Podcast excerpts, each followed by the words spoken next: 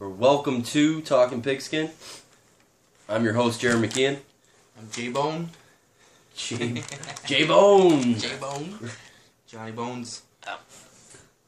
B-Dog, the other towner. Sound more excited to be here, buddy. Always excited, guys. Always excited to be on the show with you guys. What's going on, brother? It's nice to see you guys. How's your guys' weekend? Good. Fantastic. Good way to end it with a little bonus cast since our listeners kick ass and they respond like I knew they would to 3 episodes in 5 days last week, and they click play. Like, what a pleasant surprise we gave the audience this week. Right? Fuck. They ain't slowing us down in the off season, and Robert Kraft isn't slowing down the headlines either. Robert Kraft ain't slowing nothing down. From the sounds of it, do the Patriots ever slow down? What's that? Do the Patriots ever slow down? I don't think they ever slow down. Apparently not. Those 6 rings are jingling. That was that. You know what?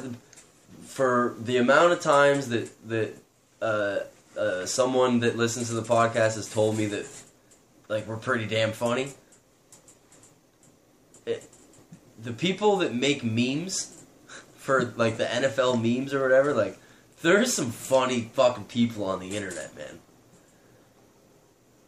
God, I don't know, where do they come up with this stuff? Like, I don't know. Some of the memes that I saw were pretty goddamn good on the weekend, man.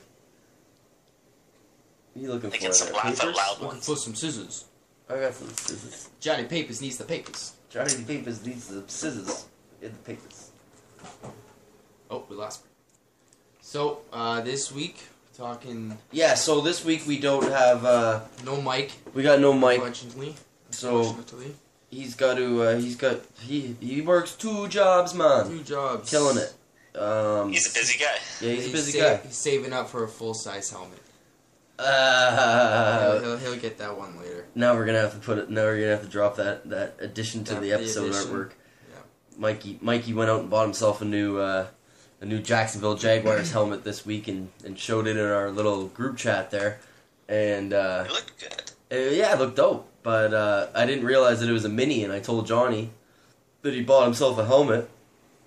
Johnny went and did his artistic touch on the reappearing depiction of the Family Guy artwork, but he put Mike in a helmet, and Mike jumps in there like, what am I, fucking Kelso from That 70s Show? Why am I the only one in a helmet? Where's your guys' helmets? I know Jer's got one. So if you fucking throw that in there, then you better make sure I got D-Law's autograph on my helmet, and fucking Tyron Smith too. Oh yeah. Yours will be on the that's what I said. I'm gonna get a picture with Peter Klima's helmet on me. But that old bucket. Speaking of those Cowboys rather than old style Jofa hockey helmets, we got the 3 Cowboy fans here. Yeah, 3 Cowboy fans here without the Jag tonight. So we figured it is a bonus cast, so why not basically solely focus on the Cowboys. So this is going to be the Cowboys Hour, or a Cowboys Cast, if you will. You see that? We just lost 8 viewers. No, just kidding. How much everyone hates the Cowboys.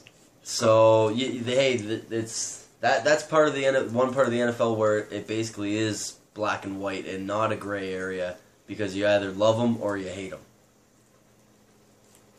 Yeah. That's right? Right? There's no in between. There's no in between with the Cowboys. There usually isn't. I know a very limited few people that are like, they're always on, so I might as well deal with it. Type of thing or whatever, but not very many. But anyways, the haters will still bet with them, though. Oh, of course, yeah. Degenerates will always bet. Degenerates will always bet. But I digress. So let's jump right into it, boys. Safety. You want to do safety talk for the Cowboys? Because I think that's a glaring issue. That's a big issue with us. Position to cover. Cause I want to see Jeff Heath go back to being just a special teams guy. Not that I'm not gonna dog on him, but I mean, let's get right into it. Who do you like better if we're going the free agent signing route? Is E.T. going home, or is Landon Collins gonna go to a hated division rival? I really hope E.T. comes home. Yeah, I've changed my tune as well, buddy. I've read a great article about how you can disguise so many defensive packages with Earl Thomas the way you can't with Landon Collins. And although Landon Collins is the younger player and not coming off of a major injury like Earl Thomas is, I can't get this article out of my head. The fact that you can pre-snap put Earl Thomas and Xavier Woods both down near the box, and then you can either fake one of them sprinting back to center field, or you can go all-out blitz. You just so many different things. It's endless, whereas no one is being fooled by Landon Collins and Xavier Woods both crowding around the line, because you know one of them's falling out, and you know it's not going to be Landon Collins. It's going to be Xavier Woods. It's going to be Xavier Woods, absolutely. And he flies all over the field, Xavier Woods, and to have him and Earl Thomas there disguising the defense, I think would be key for us. And it's hard to go off what he only played 4 games last year, but hard to say what he will become. But you see lots of other people in different positions come back after injury and excel where they were before.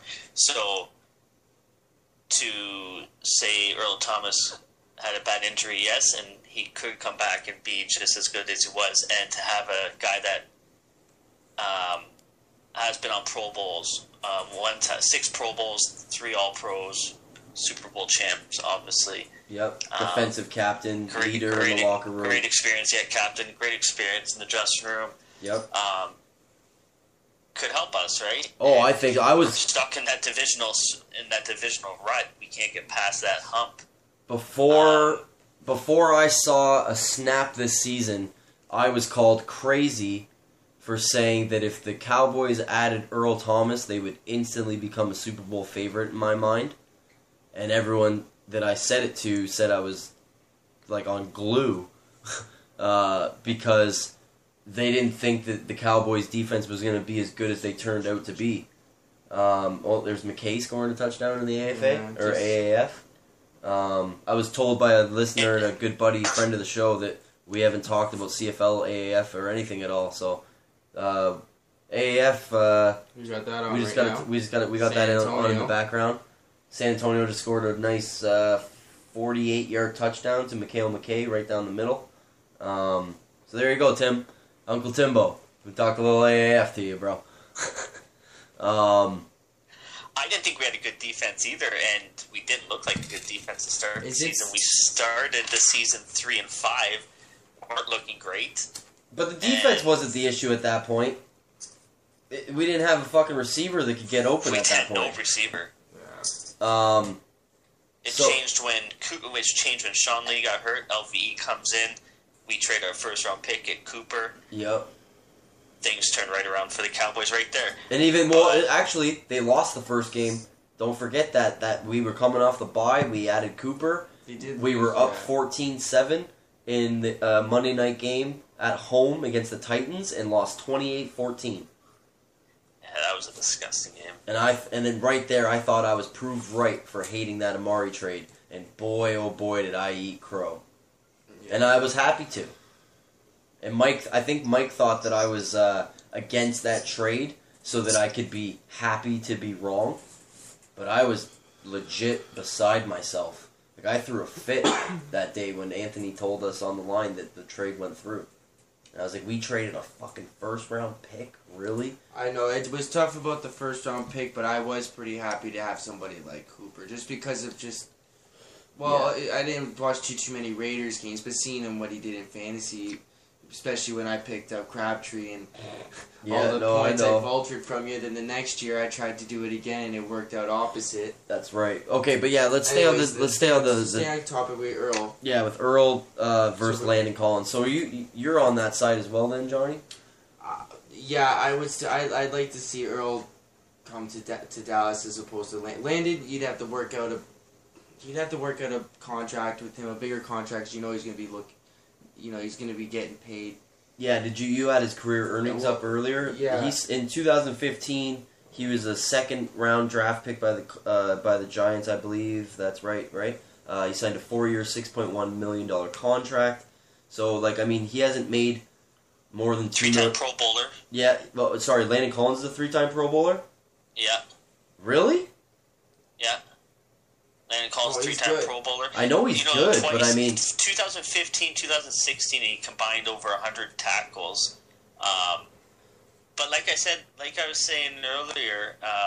he is a free safety, too, the difference between them is, like, Landon Collins being on the Giants and their offense not being that great and their defense always being on the field, they get put into bad situations, worse situations than... I see the Seahawks game put in. That's a good point. Well, wasn't it a mismatch nightmare for Landon Collins to be able to guard Cole Beasley in the slot? Wasn't that a big issue for them, if I remember correctly? I don't recall. Did we lose Brandon here? Seems so. We'll have to go on without him for a minute. Phone died. Hilarious. I thought he was on the...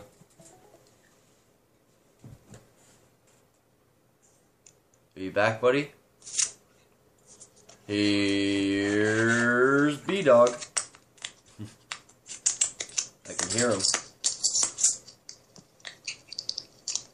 Hey, I'm sorry, guys. That's okay. Something died? Yeah. Well, we don't got... Do you got video with us? Yeah, I can see it. Okay. So I hope the audio sounds a little better for the listener out there. We're working on little upgrades. Yeah, we're doing little upgrades little by little. We got some video chat going on with Brandon, so I mean to us it actually sounds like he's in the room with us rather than on speakerphone. So hopefully it's the same with you.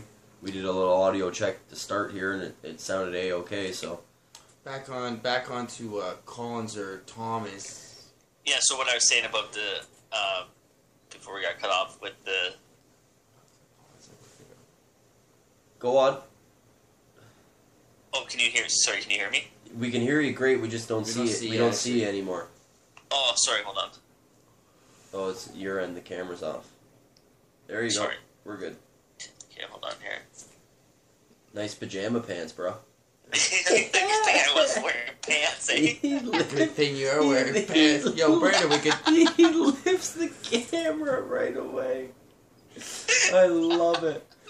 Where was it now? Yeah, right there, yeah. Hold on. Good thing I'm wearing pants, he says. Sorry, it's got to be like that just because I can see you guys good, but just the way the camera is. Cool. The way my bank account's set up.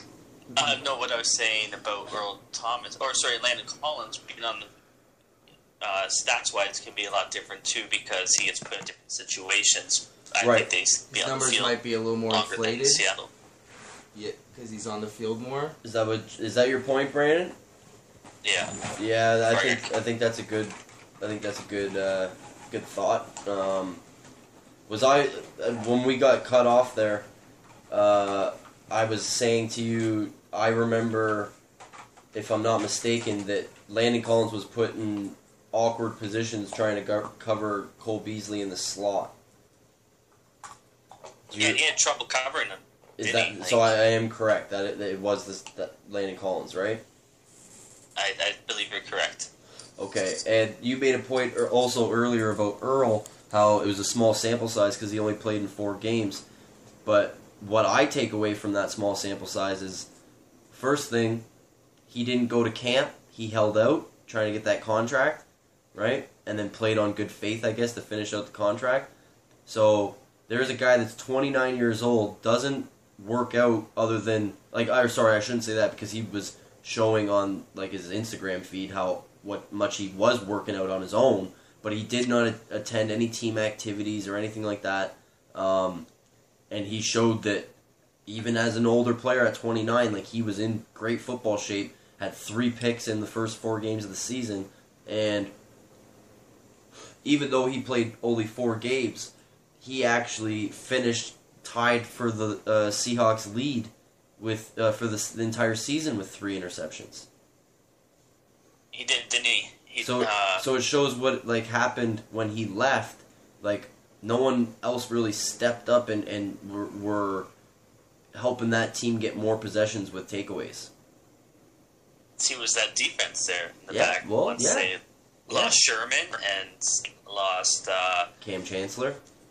Cam Chancellor, yeah, I think it was a different team, right? And he had to step up, and he was their guy, and he's one of the guys I'd like to come back home and help us, because him and Woods would be a great duo back there. And like I said, I think we have one of the best linebacker duels to have another tandem with Jaylon Smith and LVE. Well, I'd like to see Earl Thomas, like, to come back home and to be in our backfield with Xavier Woods, like, to have to make him better, right? And that in our backfield there, and to also have the duel with linebacker with Jaylon Smith and LVE, to have that combo as well, like, could be a fierce defense for us. So yeah, I think I would love that. It's only gonna everything from the back end. Like, if you add Earl Thomas, it automatically makes Xavier Woods a better player. Because he's that better player already. He can, and he's progressed. Like, I loved Xavier. Like, he was my draft crush 2 years ago, and he kept falling and kept falling and kept falling. And I'm listening to the Cowboys draft show. Shout out to Broadus and Dave Hellman and DP Brugler, and they're with Jeff Kavanaugh. Is like they actually had one of the Cowboys brass on their podcast live during the draft and told them, like, hey, we had a 3rd round grade on Xavier Woods, and, like, he's still there, like, jokingly saying, like, go and put a you know what I mean, and the guy said, like, oh, we've got an eye on Xavier too, maybe I shouldn't have said that, you did say this is live, right? And then, like, 45 minutes later they drafted him in the 6th round. It was like, because I was listening the whole way and hearing it progress, it was awesome. So he's always been like the, I don't know, like a pet cat kind of deal. Like, I like seeing him succeed and earning that starting role. And it was unfortunate that he had the hamstring issue in preseason, trying to get a pick. You know what I mean? And missed a couple games to start the season. So who knows how long it affected him for? But he definitely progressed throughout the year. And he can lay a hit, man. I like Xavier Woods. That's his hitter. He did get better at finishing tackles. That's why I think he can potentially be interchangeable as a free safety and a strong safety, and that's what I was saying about, like, disguising it down in the box, where it's like, you know, Landon Collins is going to be the free safety because he's not going to, like, they're not going to want to leave him in the slot potentially if it's not a run play. I guess that was more so the point I was trying to make with that. Do you think Earl Thomas? Because what did you say those stats were that Cole Beasley had in those games against the Giants? His week 17 of last season, 2018, Cole Beasley had 6 targets, 6 receptions for 94 yards, and a touchdown. Which set up the 2-point attempt to Gallup for the win. Right, that was a catch of the year for Beasley. Great throw, too. After rewatching it, I got to give Dak props, too. That was a great throw on the run. That's the best throw he's ever made in his NFL career. You would probably say that. Sure. Do you know the pass we're talking about, Brandon? Which one? I think I do. Week 17 to Beasley. It was and Beasley. That was unbelievable. Did you say that's the best throw you've ever seen Dak make? I fucking hated that, but I loved it at the same time. Oh, that's brutal. I did not need them to score that touchdown, but that's unbelievable, and that's why I do not want the Cowboys to get rid of Cole Beasley. Like, that's what that guy gives. That's the heart. Like, hey, you're giving away segment 4, bro. And he could be so much more for the Cowboys if they just utilized him. I agree, but don't give away segment 4. No, I won't. Okay. That's all I'm gonna say. I agree. Okay. We'll so, and do you have the week 2 stats? The week 2 stats were not very good. They were not good? No. Okay. They were 3 targets, 2 receptions for 13 yards. Ooh. Okay, so that discredits what I was saying a little bit, but I mean, I think they're both great players, and I was the one that was on the side of the fence of wanting Landon Collins because he was 25 years old and he's probably going to be less expensive than Earl Thomas, potentially. Landon? Yeah, maybe. Well... He's going to go for... He's going to be... Like, just think about it. He's going to be going from making... Brandon be a 3-time Pro Bowler. Right. And he's going from making $6 million in 4 years from on a rookie contract, right? He's going to be guaranteed to be making more than that for just this season alone. Yeah, this is his yeah, he was $1.5 million. So what do you think he gets? So, like, I'd be willing to pay him $7 million. There, and that's what I'm saying. So $7 million is cheap, but it's more than he's made in his entire career. So if he signs a 5-year deal for say 40-something million and 28 of it's guaranteed, that's 6, 12, 18, 24, almost 5 times his career earnings in 5 more years. It's not the bank breaking contract or whatever, but if he wants to win, then maybe that's the type of deal. Whereas Earl is an older guy, but he's coming off making $11 million and $10 million, and he wants that that Eric Berry contract of $13 million a year. You'd have to make a long term. Go ahead. Yeah, like his career, Landon Collins in 4 years having 2. 100-yard combined tackle seasons, possibly could have been 4, and this year missing 4 games clearly would have clipped or come close to, I think, his career high of 125 combined tackles. That's Collins? That's Collins. I think he could be a big player in the back, but... Is he the better safety in the run game than Thomas, do you think? Like, that's more of an opinion, from the eye test, you know what I mean? I don't want to put you on the spot, but... No, I think I like E.T. a little more there. I feel like Earl Thomas could just be much more of a an immediate impact difference maker. And it's like that, I don't think you can undersell the element of... fulfilling that boyhood dream kind of thing. For Earl to play? Like, I believe so too, and I believe he makes a huge difference for experience-wise what he could give, like what he passed down to some of these younger backs. Yeah, you get a little shorter guy, a little quicker, I find, than Earl Thomas, and you gain more experience. And you kind of know what you're getting. You do know what you're getting with him. A little more proven. It's a little hard to... To say that, I guess, because of the broken leg, like, how do you come back from that? Mm-hmm. You can't, you know... Well, I'm sure anything would be contingent upon, a physical. Sure, I've seen some of his workouts and some of his now... Yeah, he seems fine. He looks good. I don't think he'll miss any time. Yeah, he seems fine. Landon Collins had no interceptions last year. It's interesting. 12 games, no interceptions. I think Earl had 3. He had 3 in 4 games. 2 against us. Yeah. Both tip ball deflections. 3 interceptions. He caught one with his fucking foot. Yards. Yeah. He did. He caught one with his foot. No, I'd love to see Earl. I know that he would really be willing to work something out with them, with the Cowboys, in my opinion. Yeah, I hope so. I don't like what. Okay, it'd be about $10 million a year, I'm sure, though, in that range, if not a little less. But that's the going rate. I think 10 to 13. Yeah, remember that there's no state tax in Texas, right? So he's not giving up fucking 44% of it. So you might go a little lower, take an $8 million. Yeah, see, I'd love to give them. Like what? How? Let's try to like Hold on, let's try to armchair GM this a little bit.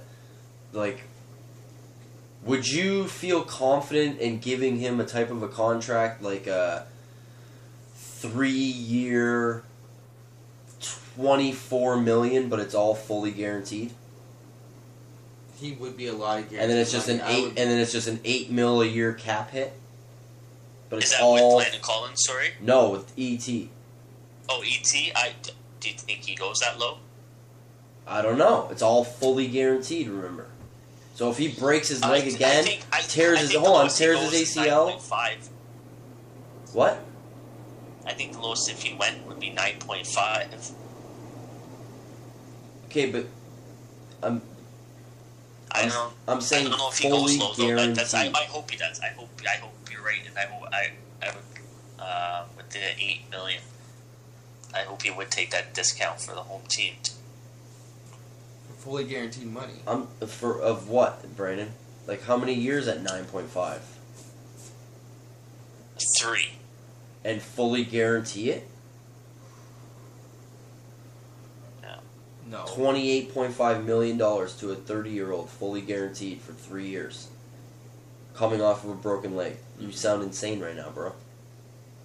There's literally one fully guaranteed contract in the league, and it's for a quarterback who played his cards absolutely perfect, coming off of back-to-back seasons on the franchise tag, which had also never been done before.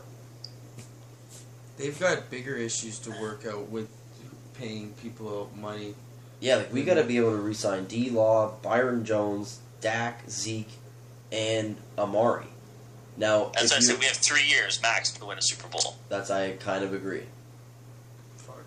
If they win a Super Bowl next year, it would be amazing, but it would almost hurt them just with the money that they're gonna have to unless they do a lot of those contracts this year. Yeah, you get 3 or 4 of those 5 out of the way. Like if you extend, not to jump too far ahead, but if you extend Amari this year, all you do is lessen his cap hit.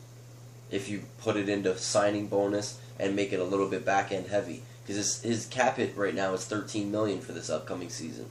But if you extend him early before you need to, at the end of next season, right, when he would otherwise be a free agent, if you do it now and give him, say, like a fucking $45 million signing bonus or something like that, and then however the contract language is that it keeps it a decent base, you could get his base down to around like in between 7.5 and 9. That wouldn't be too bad. Which would then take $4 million off the cap hit as it is right now, that they already have $53 million to spend. And I saw an article again today that I won't even tell which it was. I won't say their name on this podcast. They said the Cowboys are in cap hell. Get the fuck out of here. Well. They do have a lot. Well, and releasing a couple key players is key, and like I've been saying for a bit now, a lot of free wide receiver. Who? Oh. Sorry. What's that? Sorry. What are you saying? No, I said, and to go over with the salary cap and stuff, we've been talking about, one guy I would like to see go and free up some space. You said we'd save about $5 million if we cut Allen Hurns. Yeah, you pay 1.25 in dead and save 5. Is that your transition point to talk wide receivers? Nope. Oh, okay. No, I was with what Johnny was saying with the cap and stuff. Oh, okay.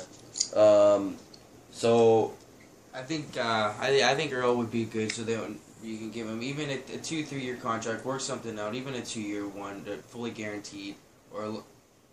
And it won't hurt the cap too much, and it's somebody that makes make an impact. It'll make an impact right away on the defense for sure. Like he's made $56 million in 9 years, and it gives you another couple years to see what you want to build, what you got to do.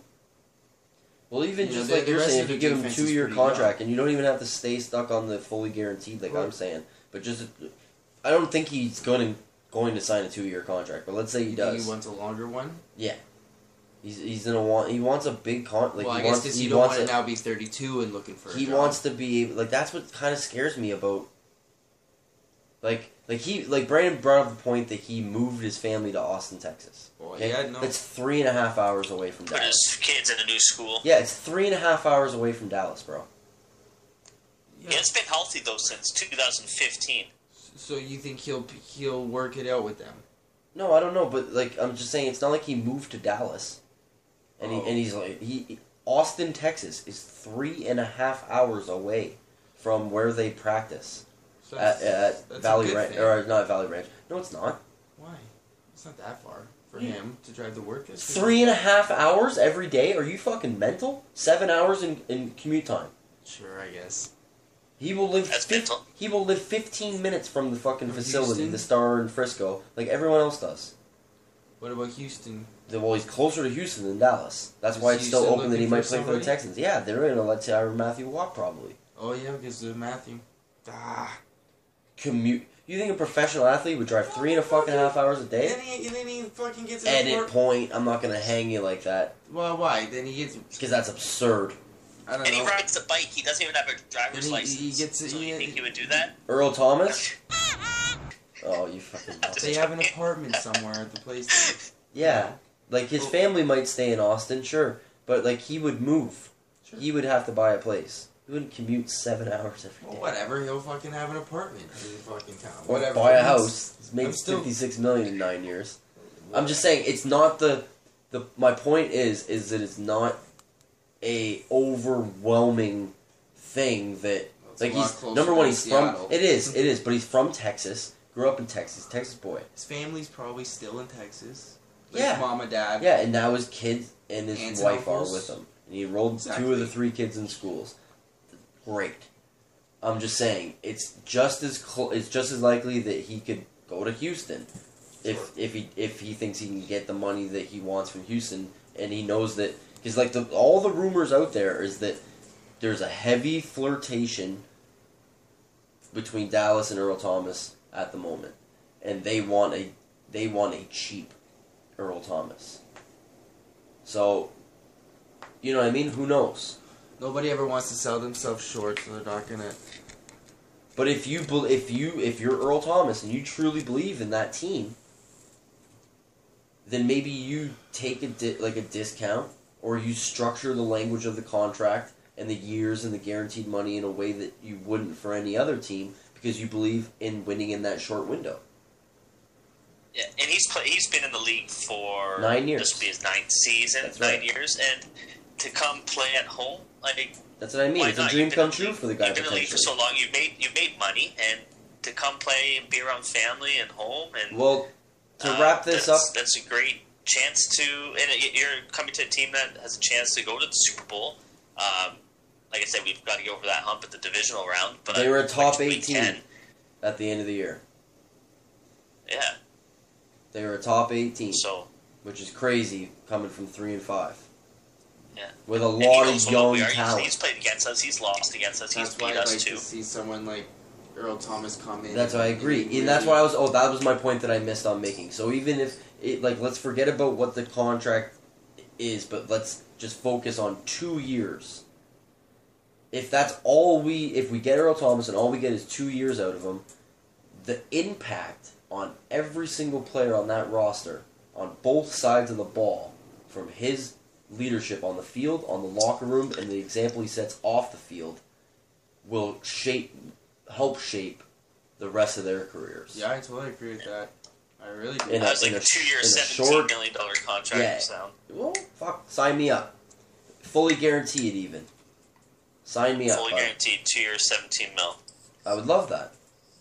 Yeah. I would absolutely love that. Okay, let's move on away from the safeties because I don't think that there's going to be much interest from the Cowboys on Tyrann Mathieu because there wasn't last offseason. He's a year older now. Same with Clinton Dix and LaMarcus Joyner. You don't think Joyner or Coleman? He's going to take too much. He's going to too expensive. Because other than those guys, they're not going to. I don't think they're going to really.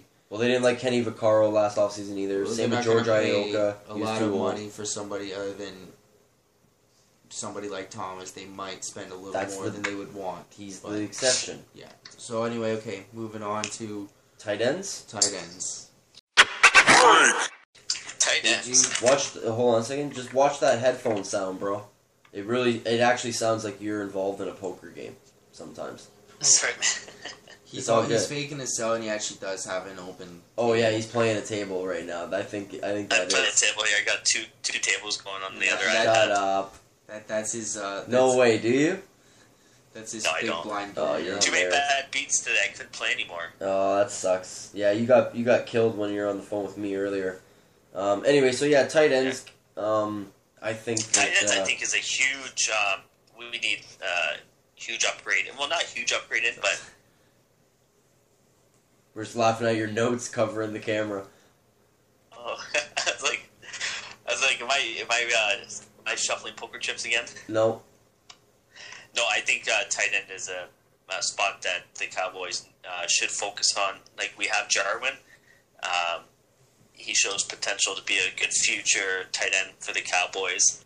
But I like this strategy. Yeah, like his inconsistent. He's far too often. He's unproductive for us when he's on the field, and I would love to see them go after, like we were talking about earlier, Tyler Eifert, if speculation that maybe he could come to Dallas, or Jared Cook from Oakland, big body. He had a good year in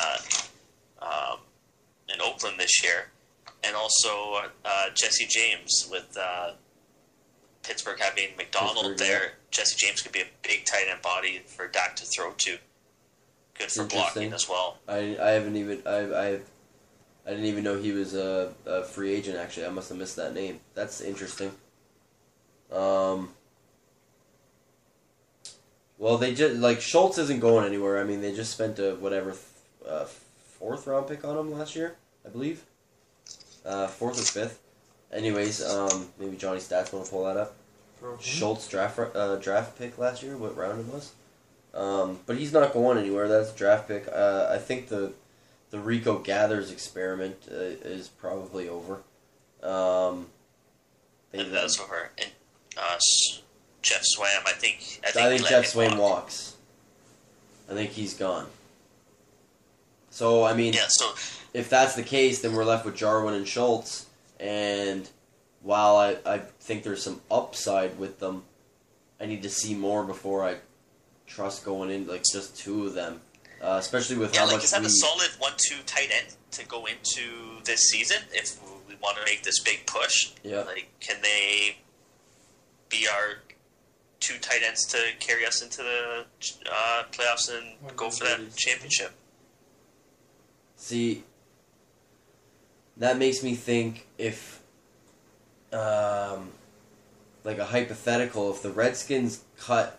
Jordan Reed, would you be interested in the Cowboys going after him, even with his injury history?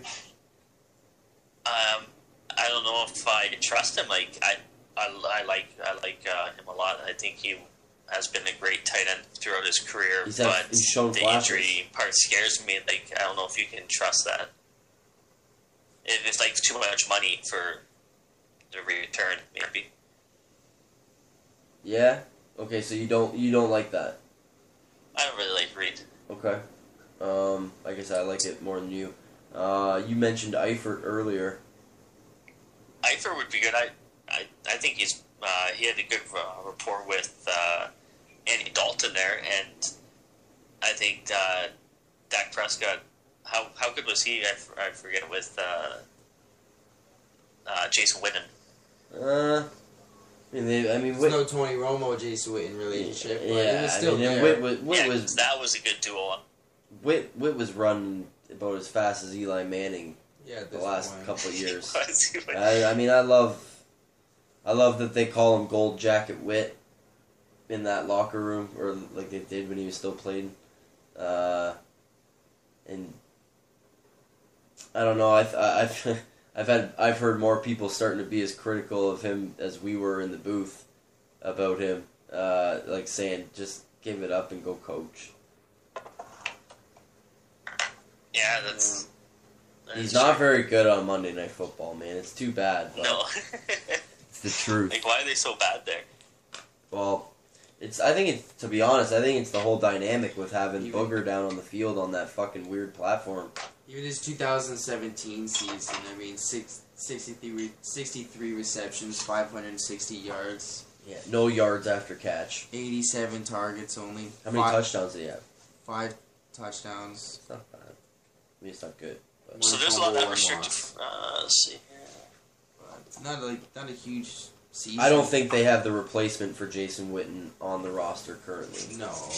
Like, they don't have the heir apparent. You know what I mean? I expected a little more from Schultz coming out of, was it Stanford he played for? Is that right? You just had it pulled up there. I think it was Stanford. Which is blocking. Or they expect a lot of blocking out of their tight ends. Run-heavy team, right? Stanford, yeah. And he's a brick shithouse, 6'5", 244, man. So, I expected a little bit more. He struggled early in the season with his blocking, and he lost a lot of playing time. Could be maybe some mechanical issues, and who knows? Like, look, he had 12 receptions, 116 yards, bro. That's not bad. What? 12 receptions for the entire season and 116 yards? Well, no, just the production on the yards. Yeah, it's a first down to catch, basically. That's what I mean. So if Tyler Eifert was on Dallas Cowboys' radar, his last contract at 4 years, $8.2 million, I think it was. Yep. Roughly around there. What type of contract would you offer him? What type of contract do you think the Cowboys are in a position to offer him? Well, I mean, there's domino effects. Do you go short term? Do you go 2-3 year contract? Well, because I like the two younger guys, I wouldn't give him a long-term contract. I'd give him a short-term contract because of Jarwin and Schultz.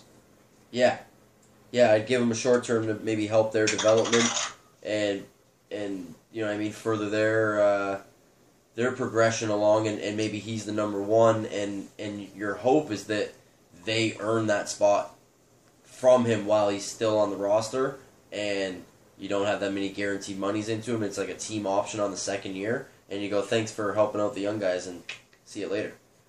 That's my opinion. Like, especially because I don't trust him coming off the injuries. Yeah, because what has he? How many games did he miss last year? I think he missed the entire season, did he not? Tyler Eifert? He tried to come back, and he couldn't. Want to pull up Tyler Eifert's career stats? Johnny's just going to pull that up right now. I was just looking at some other... And I don't think that we're going to... He played 2 games last year. Yeah, 2 games last year and missed the entire season the year before, I believe. You know who his brother-in-law is, right? Oh, wow. He came into the league in 2013, 15 games. Yeah. Played 1 game in 2014, 13 games in 2015, 8 games in 2016, and then 2 games in 4 games. Yeah, so that is not a good... as I told you, injury plagued. That would not be a good investment. Yeah, injury plagued. That's why I said short term. I heard that because I heard that earlier today. Like, buzz going around and throwing Eifert's name in there. I think it was after looking at that, that's not good money to be thrown out there for Cowboys. No, not long term. You got to be staying. That's the thing. Remember, they haven't been major players in free agency in a long time, so don't expect too much. Like, if we get Earl Thomas, then, like, you know what I mean? Like, we just sign our. I would like to see them core guys from before. Yeah, exactly. Because we draft so well, it's line one basically for us to retain our stars. And like I said, because we've been drafting so well, we've got a lot of them. Right? So, like, I don't expect them to do that much. Like, I don't expect them to have a Rams type of offseason last season where, like, everyone and their mother knew that the Rams were going all in on that season. They got to the Super Bowl. Like, it wasn't enough once they got there, but, I mean, they were... I don't know what the fuck. You should have been there, but got there. Yeah, that's true. But you can't fault them for their aggressiveness in the offseason last year. Yeah. While they were going all out. It typically is bad team building to overspend in free agency. But You know what I mean? So, I don't know. Little food. I at the same time I say that little food for thought. Food for thought, don't let it go to waste. I would kind of like to see them go get Earl Thomas and lock up, you know, their own guys that we know they need to resign, and then maybe go and get a, I don't know, an Ndamukong Suh to plug up the middle, and hope that you get playoff Ndamukong Suh before the Super Bowl, and not regular season Ndamukong Suh. And then all of a sudden, maybe there's someone else getting double teams other than DeMarcus Lawrence. Right? Right. I don't know.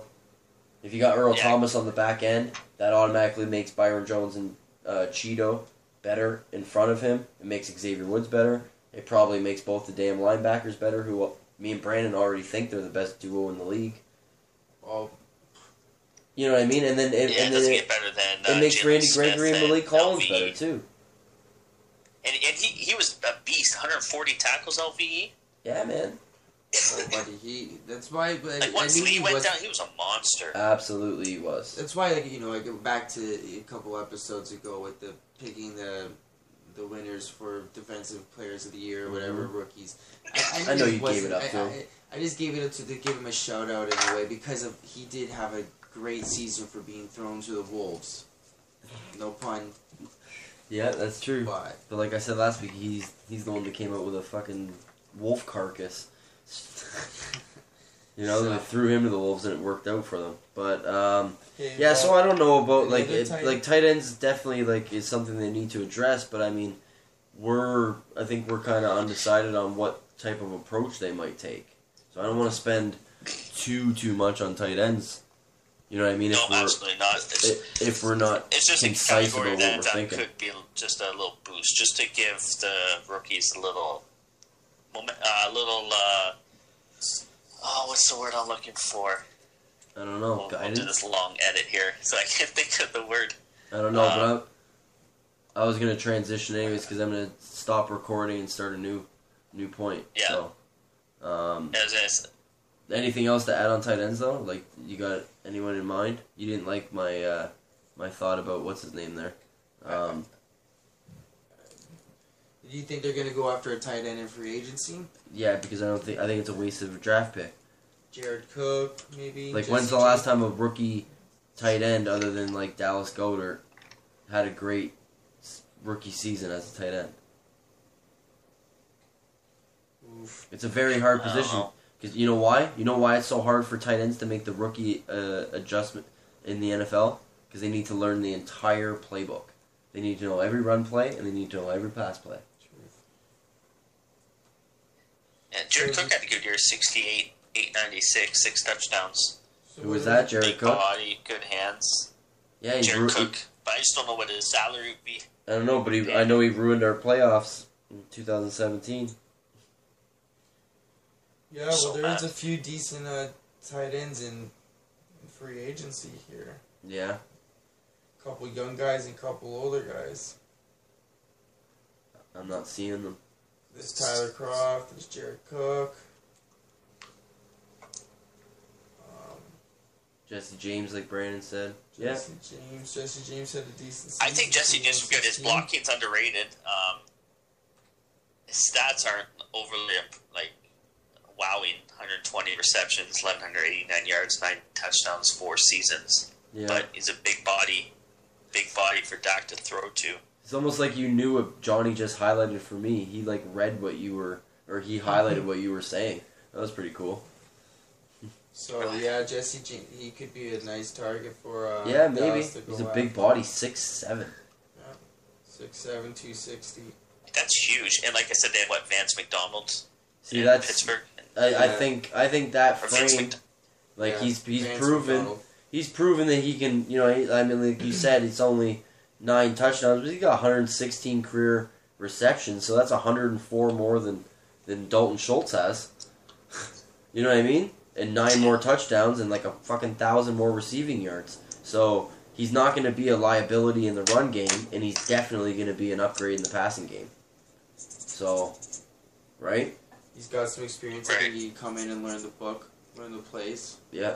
Yeah, I don't think the language would be too much different in Dallas's, you know what I mean, philosophy than Pittsburgh. So, yeah, let's move on to linebackers. Okay, so for whatever reason, I don't know why, but we lost that whole second segment. Did you really? Yeah, when you called back, or whatever, when Johnny called back on that app, it goes it went to my phone and the thing as well, and it cut it out. What, from where, what part? The entire Sean Lee linebacker talk, which... Oh, no way. Yeah, I think so. So, I mean, we can just quickly recap it that we all agree. We think that if Sean Lee's not taking a pay cut, then, bye-bye. Save $7 million against the cap, right? Yeah. Yeah, I agree. Yeah. Okay. So, do you want to move on to the wide receiver room in Dallas, then? Yeah, let's talk about that. What they need to address there.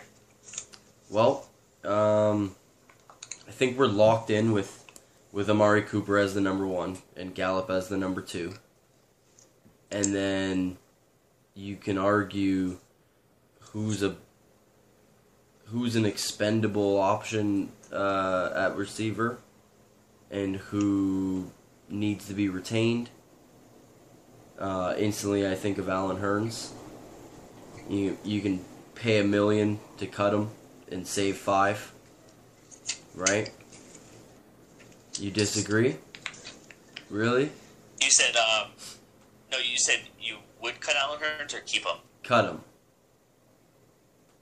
Oh, you cut Allen Hurns? Yeah. I agree. Sure. I don't necessarily think they will, but I think it's the right thing to do financially, and I keep saying, it's a young man's league, and coming off of that fucking horrific injury, maybe, I don't know how exactly they would do it, if maybe an injury settlement, if they have to cut him injured, that's why I wasn't too sure when you brought it up about cutting him and saving the $5 million, he's injured right now, so I don't know how that works with cutting a guy that's injured. Who is this? Allen Hurns. Allen Hurns, yeah, I know his point. Allen Hurns, yeah, I'm not sure of the injury protocol there either, but you don't know how he's going to be running when he comes back, what type of football player. Bro, the last time I saw him, surgeries makes people come back after big injuries and are even a better player, so... that's true. But to save $5 million, I think it's great for the Cowboys, where you can get a cheap player in the draft, or maybe get a fourth spot wide receiver cheaper in free agency than $6.25 million. Yeah, or maybe promote from within and give Noah Brown more snaps. Yeah, give Noah Brown. Like I said, I'd love them to. I'd rather release Sean Lee and keep Cole Beasley, but would Beasley stay? He's not happy here. Is he going to have another unproductive season, underutilized by Dak and our offense? After seeing catches like he did Week 17 against the Giants, the kid can catch the ball. The kid's fast. He is like an Edelman, I think, in the slot. Small guy, always catching the balls. Big third down receiver for us, I think, in tight spots. Yeah. And I'd rather use the money with Cole Beasley than Sean Lee, but... Cole Beasley's not happy. He'd rather go to a team where he can make more money and be a good player for them. I think you're right. I think that's a good point. But you also bring up a good point. If you cut Sean Lee and save $7 million, would you use that that $7 million and give that to Beasley? What type of money does he want? I don't know if he's $7 million. Maybe he wants $5 million. He's $3.4 million right now. Does he want 4.5? 4.3? I'm not sure. See, it's remember that we drafted Cedric Wilson last year and never got to see him play either. And he's a burner, if I remember correctly. He's a fast dude. So that could That could potentially be an option in the slot for us next year too. I don't know. Do you almost go like you said? Cooper 1, Gallup 2, sign Beasley. He's their number 3. Put Noah as our number 4, Cedric to number 5, and draft a good wide receiver as our 6th. But then we have Tavon Austin. Does Tavon Austin go 4? Noah Brown go 5? Cedric Wilson go 6? Cooper, Gallup, Wilson, Brown, and potentially Lenore, but I don't know if he's ever gonna break through and. Johnny tried to do that quiet. That was the loudest beer open. I can even still see the spike on the corner. There was no try in that. He did. He hit it in the corner behind his body. That's funny. But I think. But you know who a guy I would also like to see if we lost Cole Beasley, we lose Sean Lee, we have $7 million to spend. John Brown. John Brown from Arizona. The Cardinals? Who was on Baltimore. He was at $5 million last year. Formerly from the Cardinals? Formerly from the Cardinals. He's a good deep ball threat down the field, good catcher. Well, we all know how well Dak throws the ball down the field. I know, not that. Not that well. But I like a guy also, Chris Hogan's out there. I don't like Chris Hogan. Without Tom Brady, he's a cross player. Don't tell me. I drafted Tom Brady and Chris Hogan this year in a draft, and it made me sick. First time I ever had Brady in the draft. Not in the league. You beat me in the finals. So, hey, what's that story? Not in the league. Not in the league that you beat me. No, but yeah, I would like to see them offer Cole Beasley. What if we? Here's a little crazy thing that I haven't said to anyone yet, but I've been flirting with whether or not I want to say it out loud.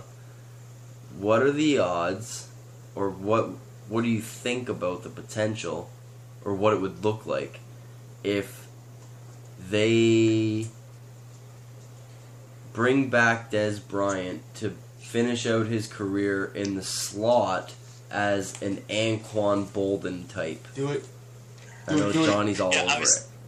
Just looking at this list, and I literally probably 15 seconds before he said that, I just scrolled to Dez Bryant's name, and through my head I was thinking, after his injury, would he maybe come back and sign with Dallas for lesser money contract, and maybe he, you know what I mean, but specifically put him in the slot and let him be an Anquan Boldin type.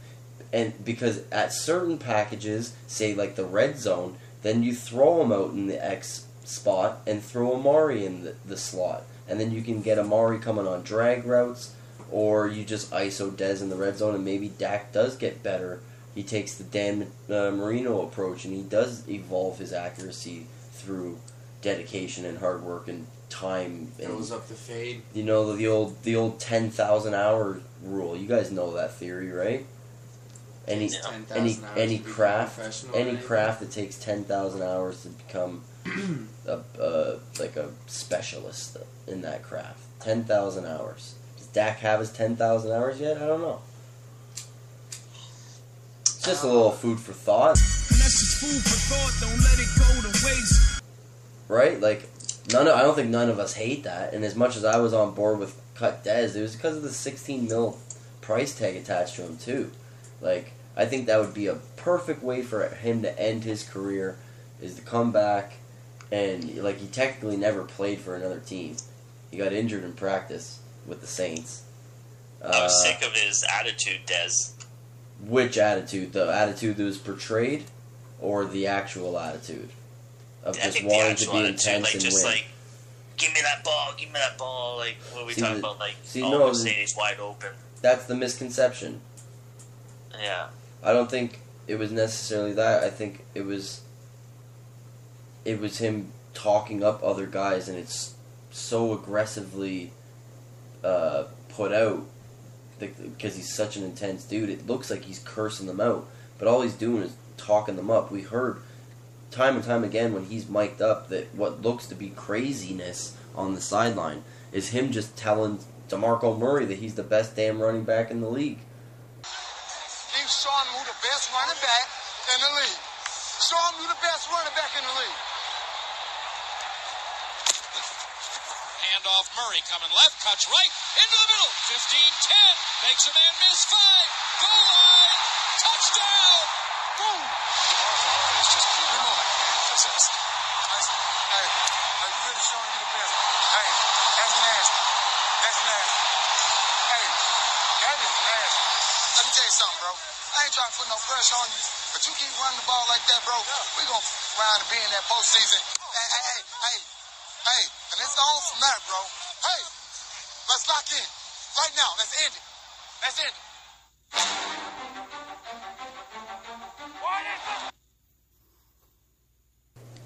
He's just so pumped up. That one? Yeah, he's just so pumped up. This is, we're talking about the same guy that used to have to get IVs in pregame because he'd be so goddamn jacked up in pregame. Right? He gives 120% in pregame. 60% on the field. Yeah, I don't know. I don't want to stay too long on that hypothetical, but it was just something I thought of. That's fun. I know Johnny likes it. It's fun to throw out there. Always. So yeah, I'd like maybe because I don't think Beasley's gonna be back. You touched on it. I've said it a couple times. He's not happy. He's put out those tweets where he's not happy, and I heard earlier today that the Vikings should be maybe interested in picking him up. I'm always not. What? Sorry, I didn't hear you, Brandon. No, I saw a thing that the Vikings should maybe be interested in picking up Cole Beasley. Going with Kirk Cousins going to Minnesota, he was always with tight ends, and I look at number 3 slot receivers almost like a tight end, right? And with Cole Beasley and those slant routes, like him and Kirk Cousins could be a good little combo for the Vikings. It could be a good little add to their team. Vikings are always good. I think I don't know what happened with them last year, a couple key injuries and that, but I think they'll bounce back next year. And yeah, who knows where Beasley would what happened with him? Yeah. Sorry. I'm so sidetracked and stoned with all these fucking screens and shit in here now. I'm not used to having like a professional looking podcast. It's a new world. Yes, it is a new world. We're used to slumming it in the fucking bunker, but honestly, the front office peasants no more. The front office pushes who they want to get the ball. I haven't been a huge priority in that regard. Maybe that will change, but I'm not sure.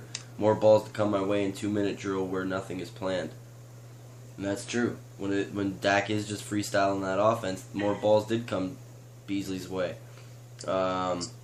Doesn't mean I'm gone. I'll play anywhere I can make more of an impact. I would love for that to be Dallas or anywhere else that will give me more pops to make an impact. I just want a ball. It's hard with 3 to 4 ops a game. You know, that's interesting food for thought. He backpedaled a little bit after, saying every team's game plan in pro sports is dictated by the front office. I don't know so much about that. That's interesting. I think he's gone. I do. I think he's gone. So let's operate on Cole Beasley being gone then. Yeah, I agree. If Cole Beasley's gone, then you got to re-sign Tavon Austin, I think. And I think you can get him on the cheap, like you did this past time when you traded for him.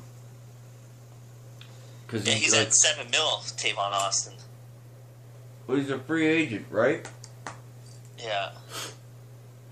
He's a free agent, so, I mean, bring him back for, I don't know, 3.2. Half of that. 1 year? 1 year. Prove it deal. That's not a bad option for him. Right? Yeah. I don't know. I would like to see him go this early, because I was happy when we got him from St. Louis. I like Austin's option better than Allen Hurts. Yes, yeah, at the same time, it's not too expensive. Like, with Hearns on the books currently, we still have $55 million to play with. So if you keep Hearns, You keep Hearns on the roster as a sixth spot, like as a wide receiver 6, and he earns his way back into the 4 rotation or whatever. Like, that's good depth, man. Like, we're talking about Amari Cooper, Michael Gallup, Cedric Wilson, Tavon Austin, Noah Brown, and Allen Hurns. That's a pretty decent wide receiver room. That's a great question. Now, with Gallup, what do you think he needs to do to be that legit number 2 wideout? Dak just be a better thrower. Well, number 1, be 8 months older than you were at the end of this season, at the start of next season, right? So he's going to be a little bit more mature as a man. He's going to be a little bit more mature as a player. Hopefully, right. Hopefully, a little more experience under his belt. A little more experience under his belt. Let's hope that he hangs out with Amari Cooper and they run routes together all off season long, because that's going to make him a better route runner. Yeah, no one to really mentor him. Well, coming in, say mentor him. But coming in, like a big star wideout until Amari got there. Put under his wing. I agree. Not saying that our other wide receivers can't do that and mentor someone. I'm just saying that we didn't have that true wideout. Yeah, Hearns, and Tavon seem to be tight. What's that, sorry? Gallup, Hearns, and Tavon seem to be like a group of friends. Yeah. Like, which matters on the field. When you like hanging out with the dudes you got to go to work with every day, like, family makes work better, right?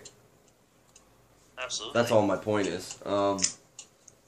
So, like, if you operate under that, and let's say that they do add a draft pick at 92 or in the 4th, and, you know what I mean, we hit on that the way we've been hitting on draft picks lately. They got the 58th and 90th.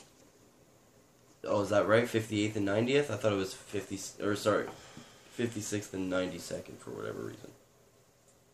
And then we did get a 4th round compensatory from Anthony Hitchens walking last offseason. Mm-hmm. Right? And signing with the Chiefs. Based on the money that he got from the Chiefs, we got a 4th round compensatory. So we have 6 draft picks in total. Right? And I can see one of them being spent on wide receiver. Especially if a guy falls. Right. Like, it's such a defensive-heavy draft, and it's not really a top-heavy draft in terms of wide receivers. Like, there might be 3 wide receivers drafted in the first round this year, I think. But then I don't see them moving up to draft a wide receiver. Do you? No, I don't think we'd move forward at all. It's been a long time since we've done that in the draft, and the last time that we did it like, for a first round pick anyways, was Morris Claiborne, and we know how that turned out. Yeah. So, you don't want to get, especially when you've already traded away a draft asset to get Amari, I don't think you can afford to trade away another draft asset to move up in this draft again, like, because also, like, if you take the draft points into consideration, if you traded 90, would you say 92 and 56? Or 90 and 56? Yes. You trade 90 and 56, 90 and 58, that might move you up to about 40 at the max.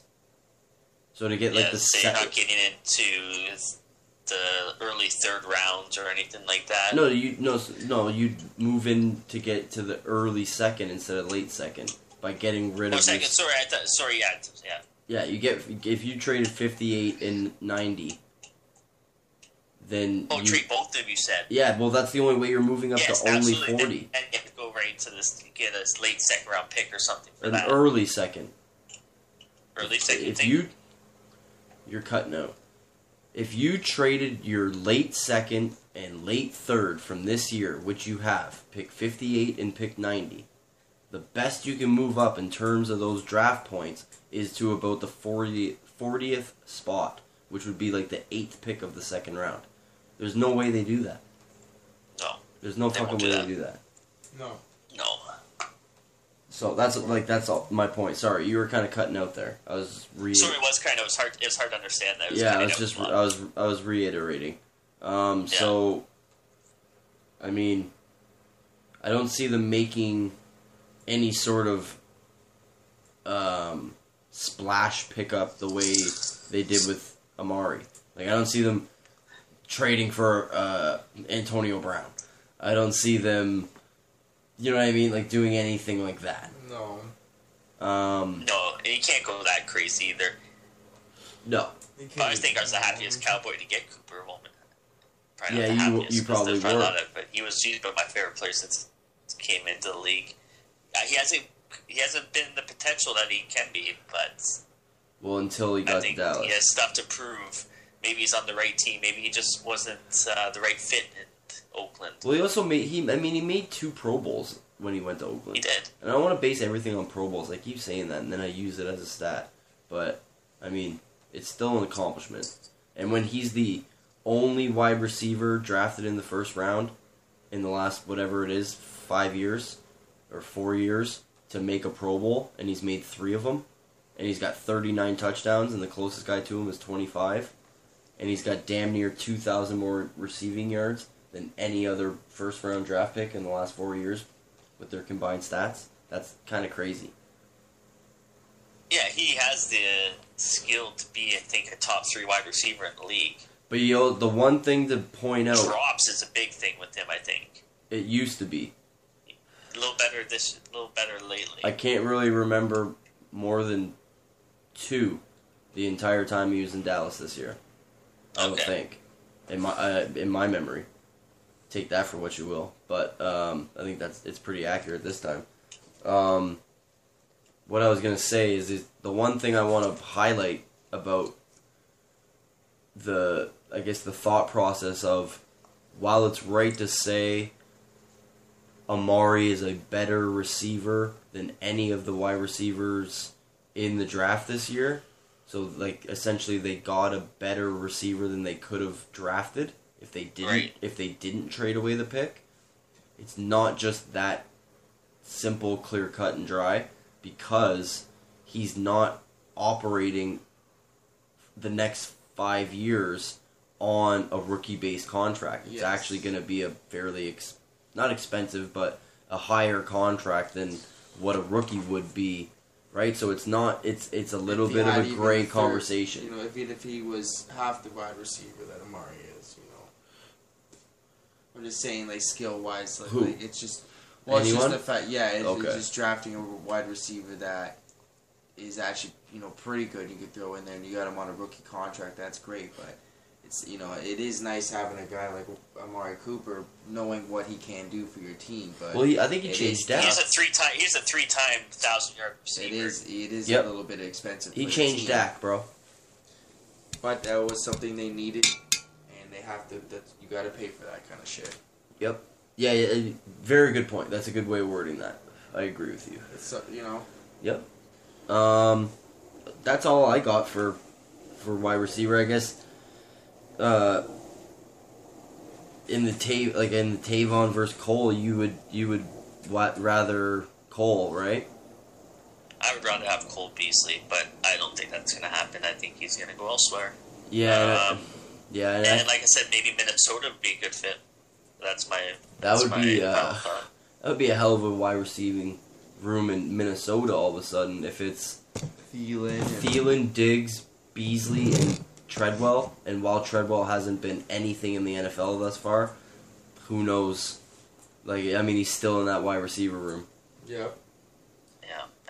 Yeah. And I might not be the best judge of wide receivers coming into the league, because I loved Laquan Treadwell coming out of Ole Miss. And a lot of people did. They might, with Linehan now being gone in Dallas, they could always, you never know, they could be talking to Beasley and say, hey, we're going to have a different game plan here. And we do want to get you more involved, because they do know what kind of, that guy got... It is all speculation. It's off-season talk, right? Yeah, because nothing's absolute. He was just a little upset. He was firing off with the thumbs. And, yeah. It's a good way of putting it. So, I don't know. It'd be nice... I think he is. He does make a difference on the team, and he can. He gets when he gets the ball. He can get you out of a lot of third down situations to get you first. Yeah. Remember that one season? I swear it seemed like almost every time he caught the ball, he did get a first down. Yeah, his efficiency was quite great, ridiculous. So I don't know. Yeah, I kind of side with Tavon in that regard because we're gonna definitely get him on the cheap. It's getting him cheaper than Beasley. 100%. Yeah. Oh yeah, 100%. Beasley wants to get a paycheck. Oh yeah. Yeah. Yeah. Of course he does. And he wants the rock, and I don't blame him.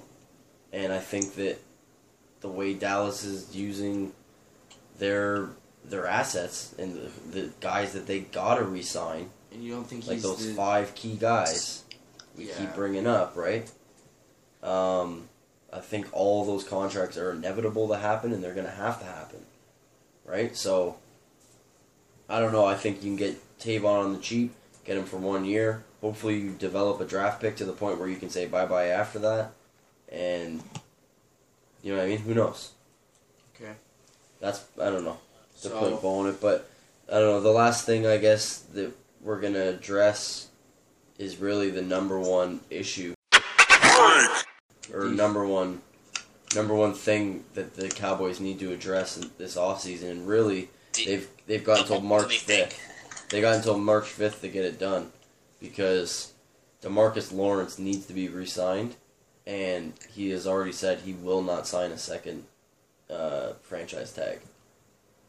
No, but if they don't come up with a contract, the Cowboys will franchise him, and then they'll have till June or whatever. June 7th, right? Yeah. They're not going to just not. And that should be no option at all to give him a second franchise tag. That shouldn't even be in discussion.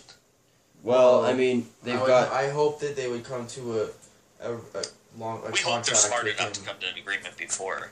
Yeah, they got like 9 days to get to make it happen. So I mean, this should legit be their number one thought, morning, afternoon, and night is to get fucking Lawrence signed.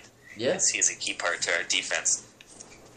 And absolutely, he's the leader of the defense. What's that, sorry? He's the leader of the defense. Oh, he is. To have 10.5 sacks despite being slowed down by that torn labrum. Yep. It was unreal. Yeah, huge stop run. Our biggest stop run for our defensive rush. Yep. He's just leading that, and he's always double teamed. That's why we had what you addressed earlier. Like would be wicked to get Ndamukong Suh. Imagine just having him on that line, Yeah. Or when they double team, it's like it being in the Rams this year, right? They double team Donald, and Sue's right there. Yeah. But I don't think we have the money to sign him. I don't know how well we got $55 million, bro. What kind of contract do you sign him to? Just realistically. 1 year. What did he make it? Hold on. We're kind of talking over each other a little bit, and I don't want to have to start playing that drop again. No, we don't need. But. Let's pull up Ndamukong Suh's contract for the 1 year last year. I think it was around $6 million he made for the Rams. It wasn't very much. I believe. But that's their worst mistake to put a second tag on Lawrence. $14 million. He's on hold right now. What? Are you fucking kidding me? They paid him $14 million. Yeah, he had a big 1 year contract. Yeah. Fully guaranteed. Well, that ain't happening. I don't even really want him that bad. I don't know. I was just kind of thinking they've got $55 million and they can maybe use some of it to go all in on a Earl Thomas and a Suh. And that's they're going to average under 13 points against the game. With the rest of the pieces they got on that defense, you add those two. Jesus, that's my opinion. I don't know. I think he would fit perfect. But Marinelli likes that, the guy that's a speed guy from the 1 and 3 tech. So I don't know how much of a speed rusher, intense motor Ndamukong Suh guy is going to be for 16 games plus for the Cowboys. So is he a Marinelli guy? I don't know.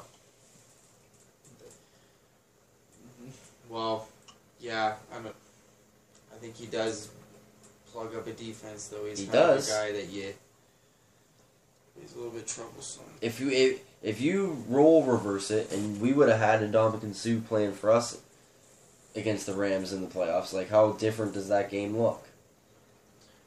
Yeah, like you go with our defense being ranked top 5 in rush defense. Yeah. And like I said, we averaged 94.6 yards a game.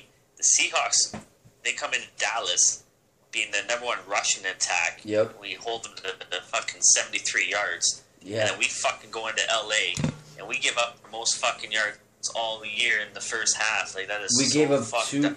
We gave up 205 more rushing yards. Rushers. But we gave up 205 more yards rushing than we did the week prior to the number 1 rushing attack in the league. That's what bothers me the most. And I think that, what's his name there, Anquan Woods, the human log, was a little bit more fucking injured than we were led to believe going into that Rams game. I think it showed on the tape. And again, I'll keep saying it, Sean Lee being subbed in for full drives on back-to-back touchdown drives, taking Jaylon off the field and then taking Leighton off the field was just absurd. Absurd loyalty from a team that didn't have the loyalty to give the fucking team back to Romo.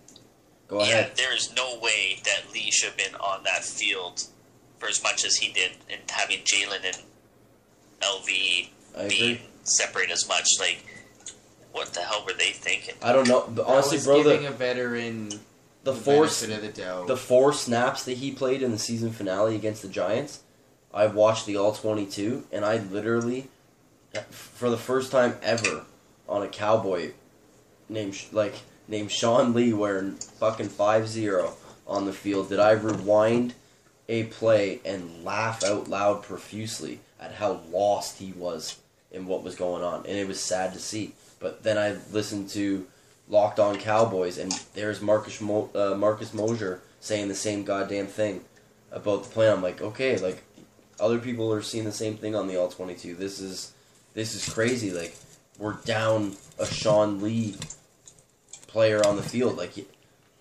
he's done. The player that he was is still a great mind. Yeah. I hope he. Maybe you could get in. I hope he has a change of thought. The way Witten did when you start gearing up to welcome the rookies to your team right after the draft and you got to start going in for voluntary workouts and such, and it's just like, you know what, maybe I don't have it in the tank to do this one more time. And he says, you know what, let me be a part of the coaching staff. Yeah, that was... Because I don't want to lose him from our culture we've built, because he's a Garrett guy. So he can push the coach's message and make sure the locker room isn't lost. That, and I believe he is a great. He does see the football field differently, and it just was unfortunate that he didn't have the gameplay this season to be. Not to say that he had to knock the rust off, but like I said before, these people are, they're people. They're not numbers. They're people. They're not really numbers. So yeah. You know they. I don't know. No, can we blame? Can we really put it all on though, Sean Lee? It's a little unfair. It's a little overboard. Like, put it all on him because he was on the field for so much that this is why. We can't really all put it on just him. Well, what was the final score of that game? Do you remember? Was it 32-20, was it? 30-20? 30-22. 30-22, I believe is what it was. I think it was 30-22, yeah. So they gave up 14 points on 2 drives at the end of that first half, where he played the most in that game, and then they gave up 10 points the entire second half when he didn't play anymore. So was it 2 field goals the first 2 drives? Was it 3? Yeah, they were out. Possession scored like 2-1, but we were winning 7-6. I actually remember we had this exact conversation, because when you said that about and then they only gave up 10 points. Yeah. To the rest once he was out, and that was so true. Yeah. And it was those 2 drives that blew that game open. It's kind of like I said, I think it's a different defense for him walking in now, and it was just like you said, he was lost on it. He can't match. He is, like, I mean, let's be honest. Like, you say they're not just names and numbers, and you're absolutely right, they're men. Well, let's talk about a guy that's never been able to stay healthy, no matter how talented he is, and Sean Lee. It's true. And here's a freak of nature in Layton. Like, the kid's got the biggest friggin' trap muscles ever.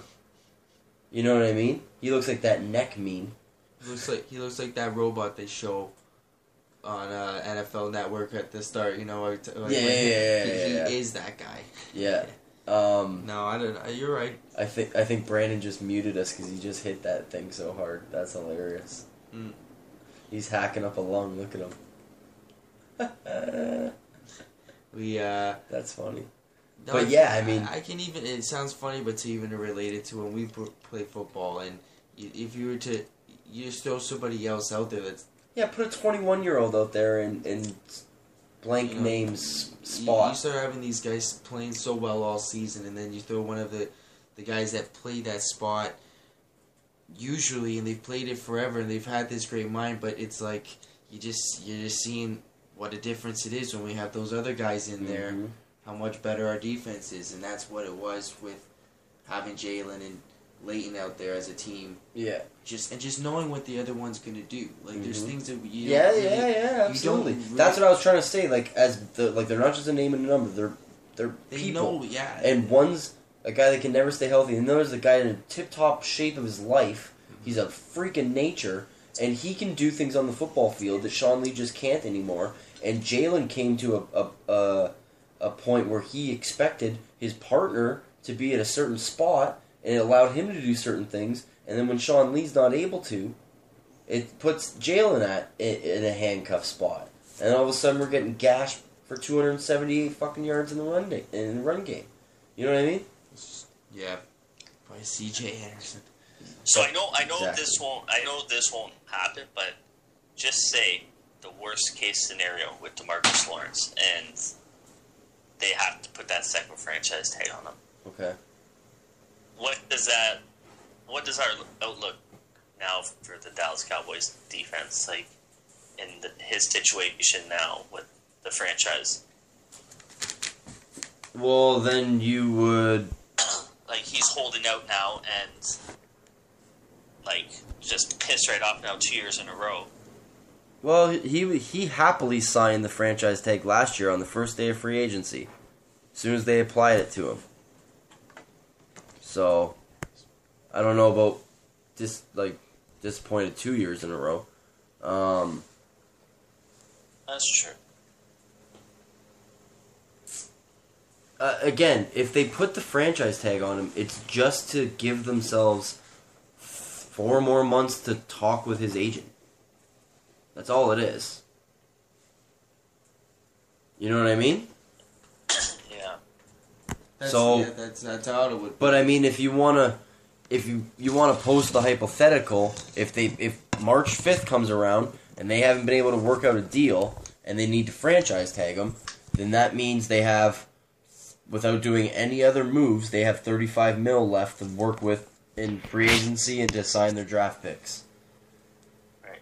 That's what that hypothetical means.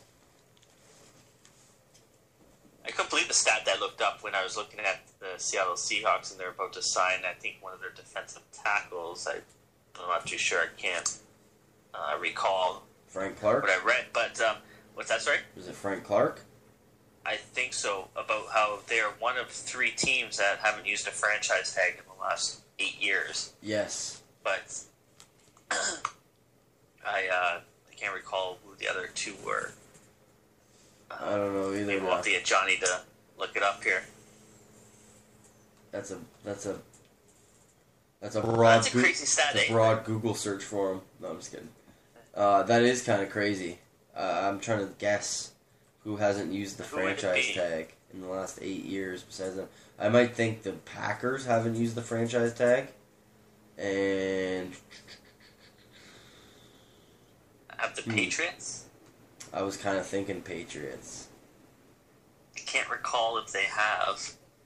There's 3 teams that haven't in the last 8 years. Is that what it is? Yeah. Okay. Well, Johnny looks that up. We've basically, I guess, hit all of our points on the docket here.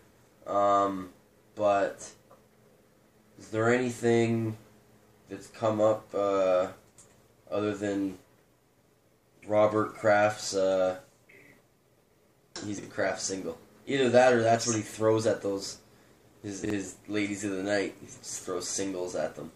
See, it's like out here they throw loonies and toonies at the strippers, eh? So he'd be in our he'd come in and there would be Kraft sitting there at Perv Road throwing cheese slices at all the strippers.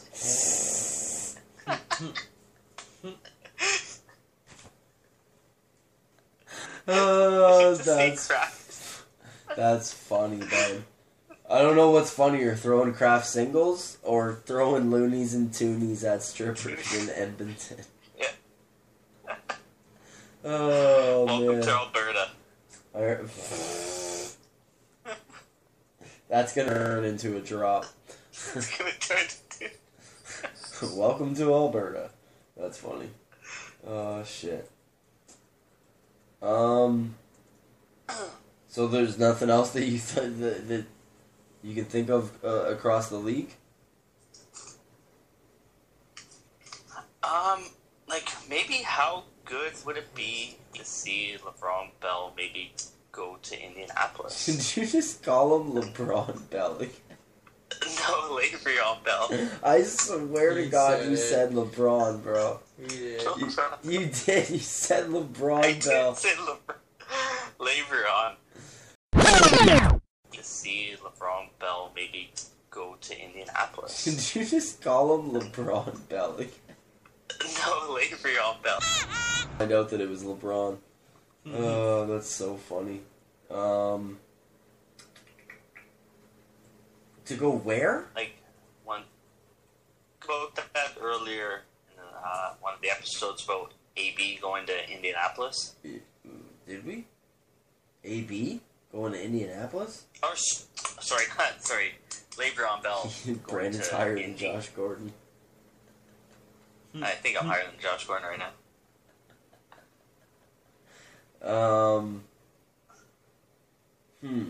Let's start over. Edit, cut. Okay. And action.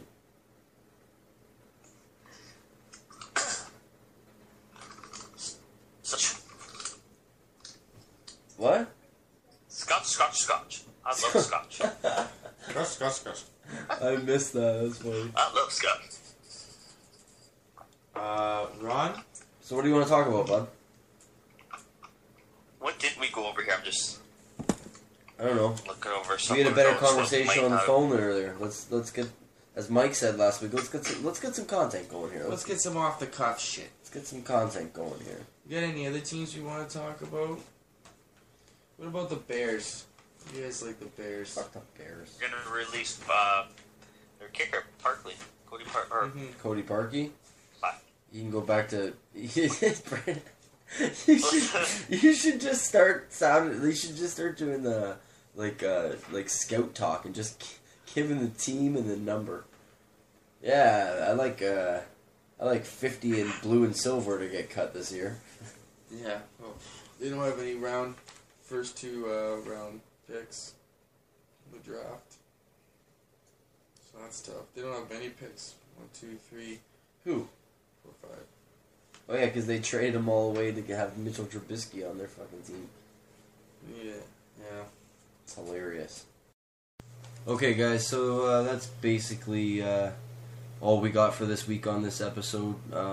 Bit of a different episode. It was, the three of us. All Cowboys fans, we figured we'd give you a Cowboys-only episode. So hopefully you enjoyed that. Maybe we get some new listeners because of it. We're not always this Cowboys heavy, but, we always do touch on the Cowboys a bit. Pause. Sounded a little suspect there. I'm always going to touch on the Cowboys. I'm going to edit that. We're always going to talk Cowboys, but we definitely did it more so than normal tonight. So if you agree or disagree or anything about it, any of the topics that we spoke about tonight, then, you can email us at talkingpigskinpodcast@gmail.com. Hit us on Twitter, talking_pigskin. Check out the Instagram page. It's always where you can find the cover art for every episode. Also the Facebook page, right? Talking Pigskin Podcast. Brandon, any final thoughts? No, it's just going to be a little nerve-wracking these next few days. Be interesting to see what the Cowboys do here. Okay. With DeMarcus Lawrence. Yeah, D-Law's line one, right? Let us know if you disagree with that, if D-Law's not line one for you. If you don't think we should sign D-Law, like, we might call you crazy. But maybe But let us know. Maybe you make a good point. Situation. Maybe you soften our stance, like the Green Guest did to me about the Aaron Rodgers contract and how it might hinder them continuing to build their roster or be able to, right? So we always like the fan interaction, so. Or the listener interaction, I should say. I don't want to think we have fans. Nope. You are all our peers. Yes, our equals. Or greater thans. We are all peers, and we'd love to hear from each and every one of you. Absolutely. So hit us up with the shit talk or with the agreements. We love it all. Absolutely. All right, Brandon. Thanks for. Thanks for doing the video chat. I think that worked better than the phone call for this episode. Yeah, guys, good episode. The phone video chat was definitely a good upgrade. Yeah, as it cuts out and shit right now. Well, yeah, so much. Absolutely. All right, brother. Until next time. Let the gavel swing. Get out of my sight, you fuck. Thanks a lot. Boom. Let the gavel swing. You guys have a good week. Dude. Fuck this.